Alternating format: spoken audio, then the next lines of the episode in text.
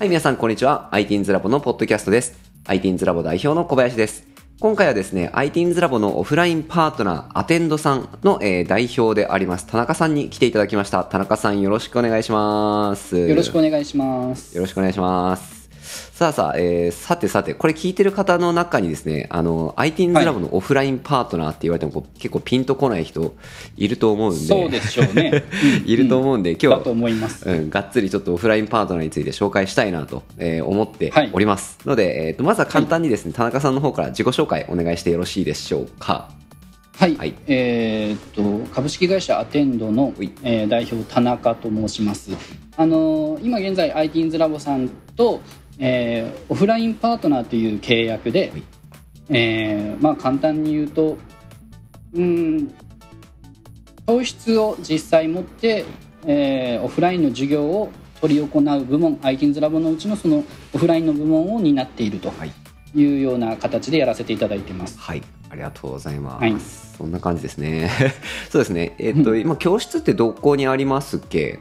今現在あるのが塩原港とはい南福岡港ですねはい。そうですね。えー両方福岡県にしかありませんっていう。はい、はい もう本当局所的なもので、はい。ね、広げていきたい部分はその言えば本部の ITINS ラボ本部が担って世界に広げて、はい。えーやっていただいているのかなと思います。はい。頑張ります。はい、そうですね。なんで、福岡の地元はアテンドさんに任したという感じで、はい、頑張ってます、はい、ちょっとあのうん。聞いてる方の中には、あのちょっとピンとこないという方もいらっしゃるかもしれないんで、ちょっとパッと言っとくんですけど、もともと ITINS ラボでフランチャイズで加盟してもらってる教室さんたちありましたよそうですね。はいはい。うんで、うん。あのコロナきっかけで、あの ITINS ラボ本部がもうオンラインになっちゃったので、えーっとちょっとそのフランチャイズっていう形式がどうしても微妙になってきていると。ので、えとまあ、そのフランチャイズ契約してくださった会社さんをちょっと一本にアテンドさんだけみたいな形で絞らせていただいて、えとまあはい。ITINS ラボのオフライン事業を持ってるのはアテンドさんっていうような、えーっとで、えーオフラインでこう ITINS ラボを広げていくのはアテンドさんみたいな形の、えーとはい。契約を今取り交わして、えー、と頑張って二人三脚で進めているというやつですね。まああのうん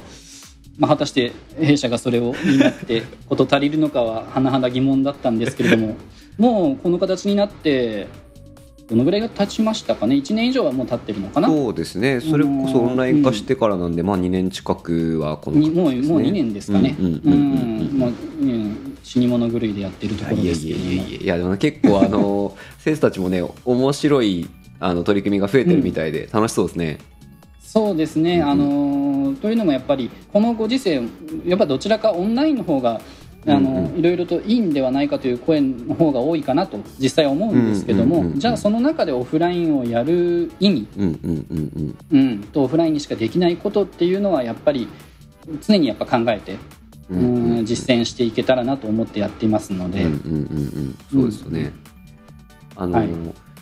じ次回かな？この次の次、えっ、と、次の、次回のゲストで、あの、はい。アテンドの、えっ、と、現場担当の藤田さんにも来ていただくんで、現場の話はね、あの、藤田さんに、あの、実際の講師を、うん担当していただいてますんでその生徒さんの声とかうんうん、あその教室の状況だっていうのは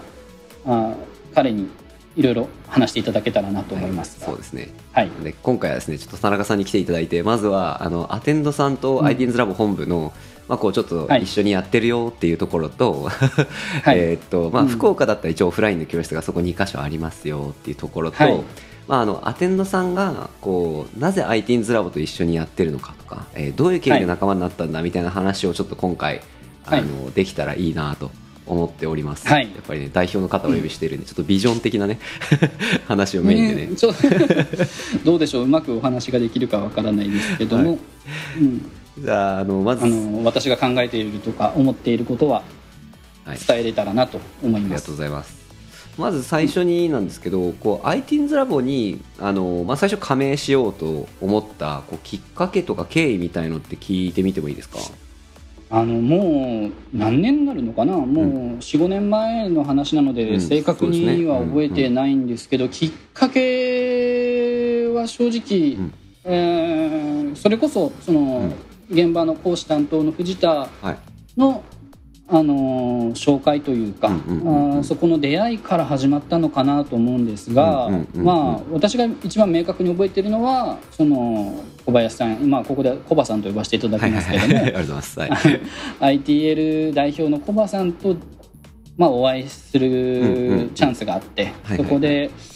お話しさせていただいて、はい。実際その教育であったりプログラミングに対する考えであったり、まあうんうんうん。実際プログラミングというよりかあの今の子どもたちに対する教育の考えあと将来的なその子どもたちに望むこと、うんうんううんん。そういったビジョンをお話しさせていただく機会があって、うんうんうん。実にあの共感ができる内容だなと いうふうに本当にそこここで強く感じることがあって私自身教育の仕事は当時はやってはいなかった、あのかなり若い頃に、あの学習塾とかっていうのはやっていたんですけども、今現在、まあ、私が40 3歳？にな、ちょっと分かんないけど434歳になるんですけど。自分の年齢把握しない。この年になるとちょっとまあ曖昧になってくるんだけど、まあ、ちょっとやってなかったんですけども、はい、あの私事で、えー、子供がですね、今3歳半ぐらいの子供と1歳になる子供がいて、はい、はい、の子供が生まれてからより深くそのうん教育とかうん。子供の将来のことっていうことを考えるようになって、それがうまく合致してですね、実際その自分の子供だけではなくて、うん。その世の中のあの子供たちに対しての将来のことでいかにも大人としてそれをお伝えることができるのか、でもその教育という教えるという概念でそのおこがましいような考えではなく一緒にどう考えていけるのかっていうところうん。がやっぱりすごく強く共感できたのかなとうんうんうんいうところからのつながりですね経緯としては。なるほ。どうん。で僕ちょっとそこ聞きたいんですけど僕子供いないんで、はい。やっぱりこう結構多いじゃないですか。その子供できたらその、はい。な教育に対する考え方みんな変わるっていうか、はい。うんうんうん。みたいな話はよく聞くんですけど、あのーどんな感じ自ですか分がなってみてうんうん。ってそんな偉そうには言えないんですけど多う分どの保護者の方も感じられてるのがうん。やっぱり不安だと思うんですよ。はははは親として、ん。皆さんその最初から親であったわけではなくて子供と一緒に成長していく中で少しずつ親としての考えやうん立場というところを認識していく中ですごく不安に思うのが、うん。果たしてその自分の子供まあその、うん、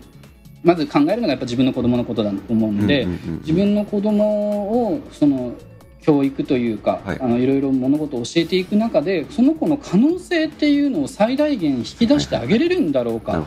もっとこれをできればもっとこれを提供できればもっとこの経験を積ますことができるんであればこの子はもっと広い世界でいろいろなものを見て知って、うん。あのー楽しい人生が歩めるんじゃないんだろうかっていう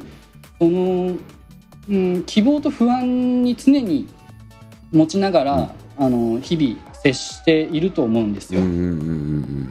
やっぱ大きく違うのが自分が子供を持って変わったところはその不安というか、自分がもっとちゃんとチャンスを与えてあげれたらいいのにってうん。常に思う願望ですかね、うんそこが強くなったのかなと思います。なるほどなるほどなるほど。あもうじゃあ常にその選択というかどういうふうに子供たちと接するかとか、どういう環境を与えるかっていうので、もう常に悩むみたいな、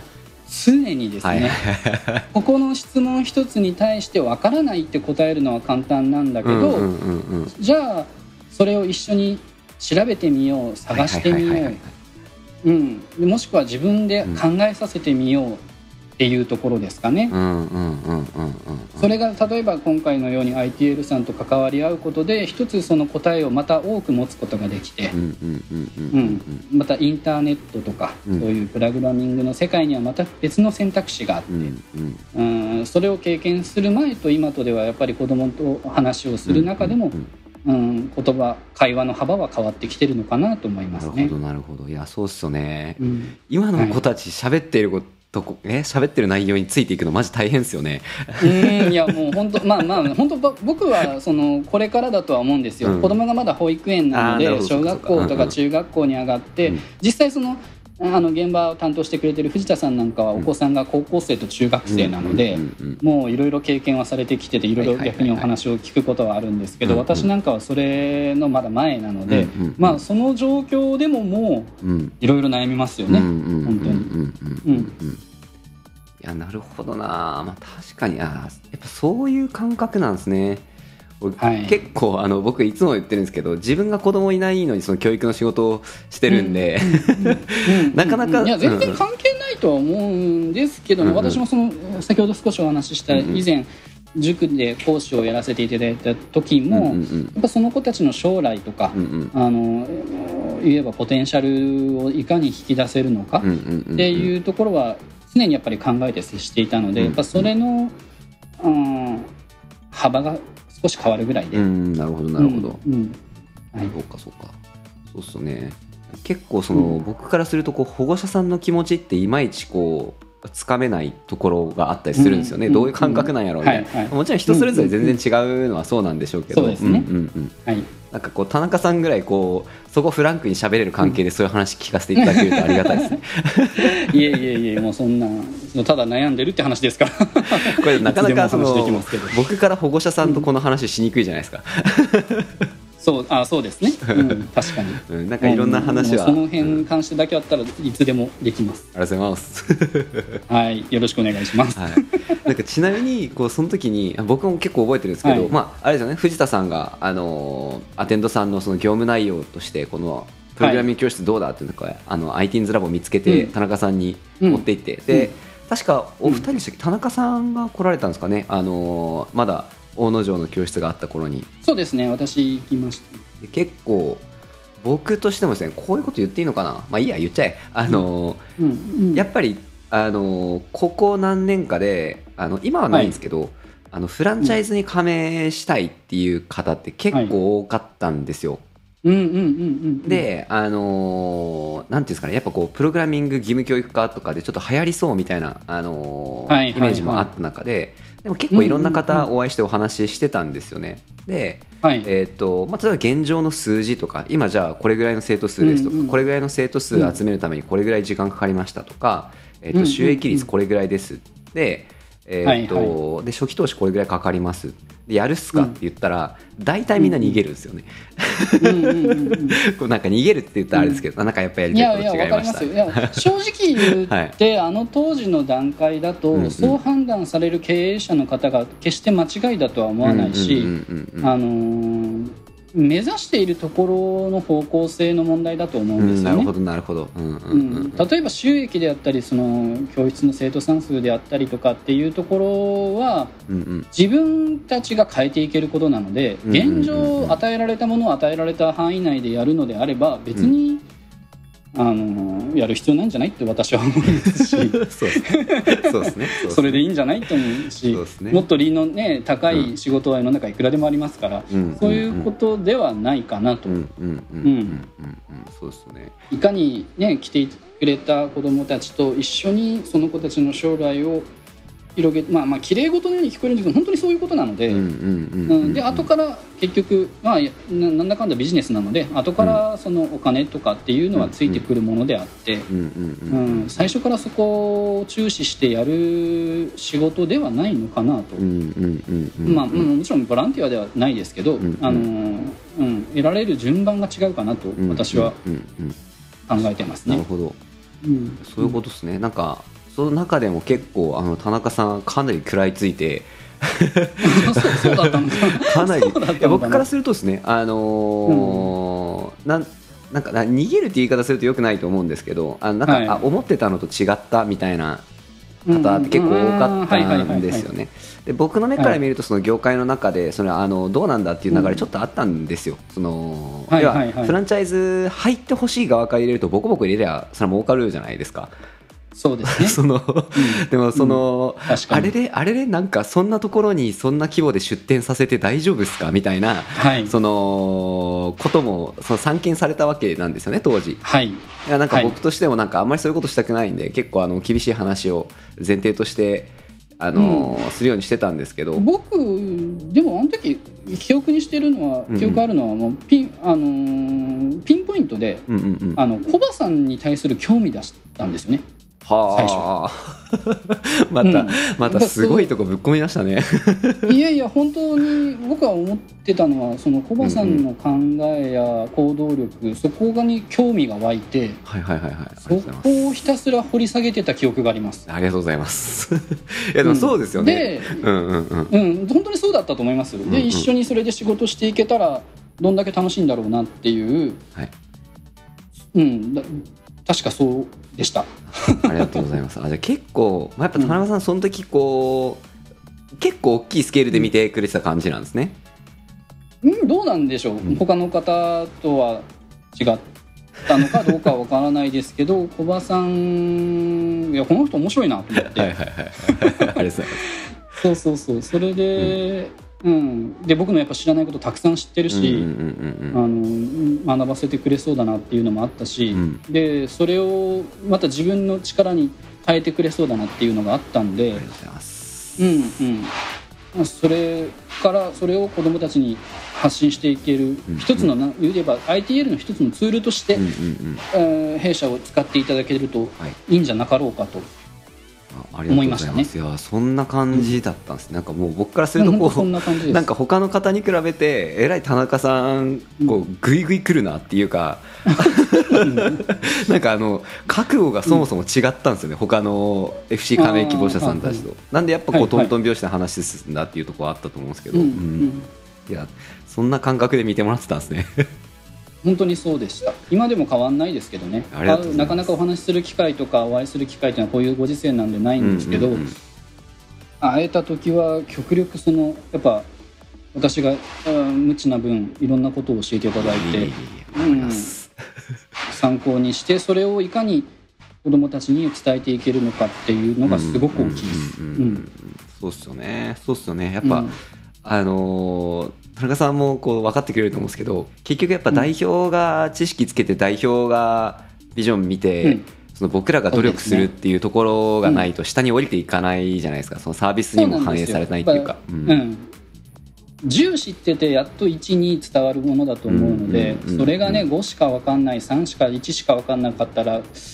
っぱやっちゃいけないかなと思いますし。そうで、すねだからやっぱ僕らが勉強せないかんっていうのは結構大きいですよね、うん、そうですね。まあまあ言うてみんないろんな方に任せてはいるんですけどお仕事自体は、うんうんけどその、うん、モチベーションやあの意志うん。は強く持つべきかなと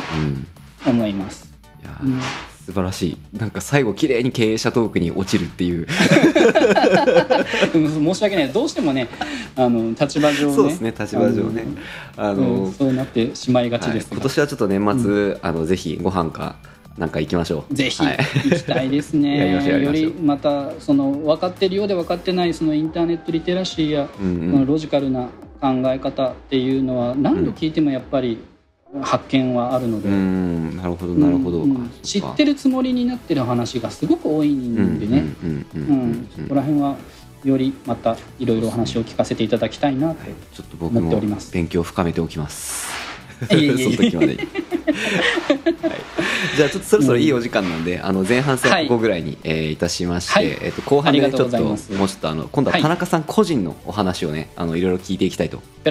ペラですけど大丈夫ですか？そんなことないでしょ。大丈夫でしょ。はい。ちょっと後半もお楽しみにということで、はい。皆さんもごじお時間を頂戴したいなと思はいいます、はい、じゃあ、えーはい。前半は一体ここまで、えーさせていただきます、えーじゃあ後半に続くありがとうございます。はい。ありがとうございました、は